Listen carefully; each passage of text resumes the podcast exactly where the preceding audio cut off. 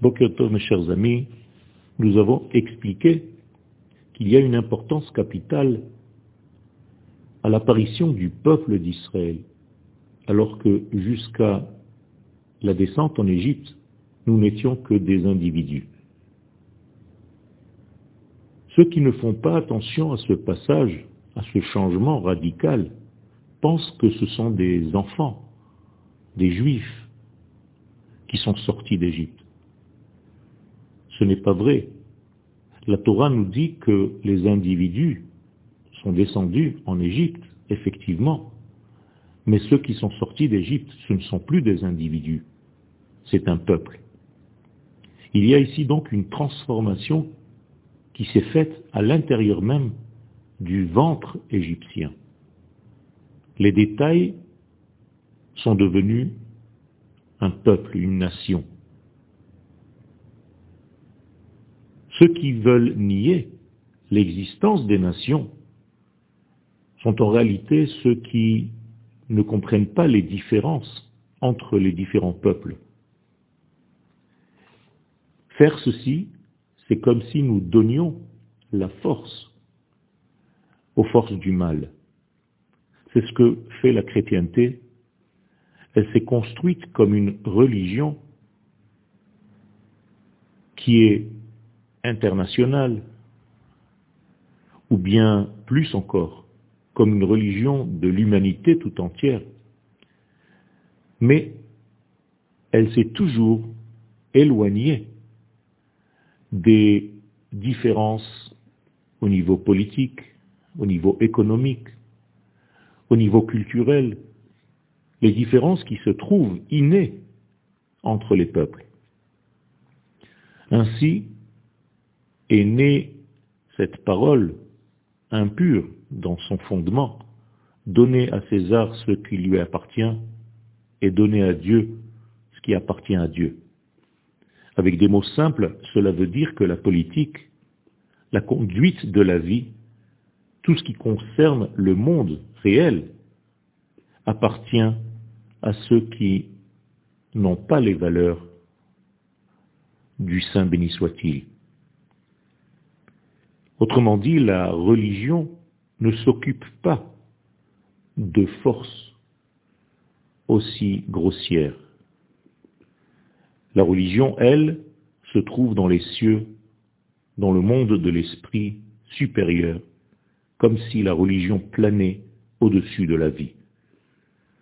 La conclusion de cette forme de vision, c'est laisser le monde entre les mains du mal, entre les mains du Satan.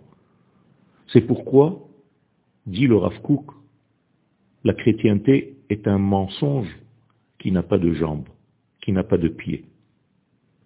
Il faut faire attention même concernant notre État, l'État d'Israël, de ne pas tomber dans cette erreur. Il existe des gens qui ne sont pas reconnaissants, qui ne veulent pas reconnaître, qui n'aiment pas le fait de l'existence de l'État d'Israël. Bien entendu, cela ne change rien. L'État existe. L'existence de la nation qui se renouvelle existe. C'est une preuve et une réalité. Et si on fait une vie de déni par rapport à cela, cela ne sert à rien. L'État d'Israël existe, même si l'on est heureux de son existence, ou même si nous sommes contre son existence. La véritable question est, que doit-on faire?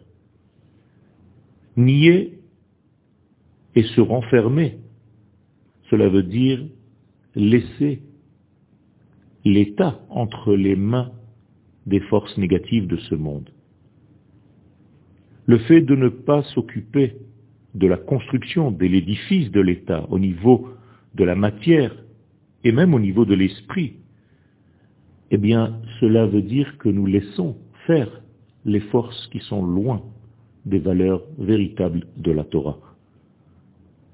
Le fait de se sauver, de ne pas prendre part à l'établissement de cet État, au développement de cet état, c'est tout simplement laisser toutes nos possibilités, toutes nos capacités aux forces du mal. Faire très attention de ne pas nier, ni essayer de se sauver à la place du combat que nous devons mener, parce qu'il y a ici un grand danger.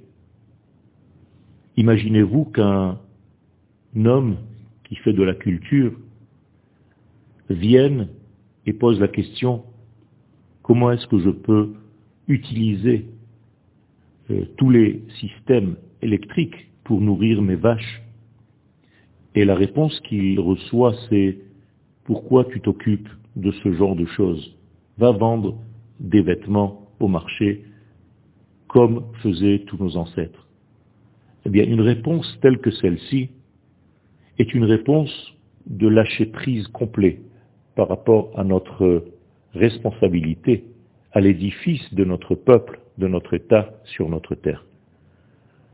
Et faire passer cette responsabilité entre des mains vides, d'hommes vides. Bien au contraire, nous devons prendre conscience que nous devons développer en terre d'Israël, dans l'État d'Israël, toutes les forces et de l'esprit et de la matière, sans nier aucune d'entre elles. Bien au contraire, être capable de prendre cette responsabilité et les rênes de toute cette conduite pour que cette conduite soit fidèle aux valeurs de l'infini. Merci beaucoup, une bonne journée à vous tous et un hiver plein de bonté. Shalom Ouvracha.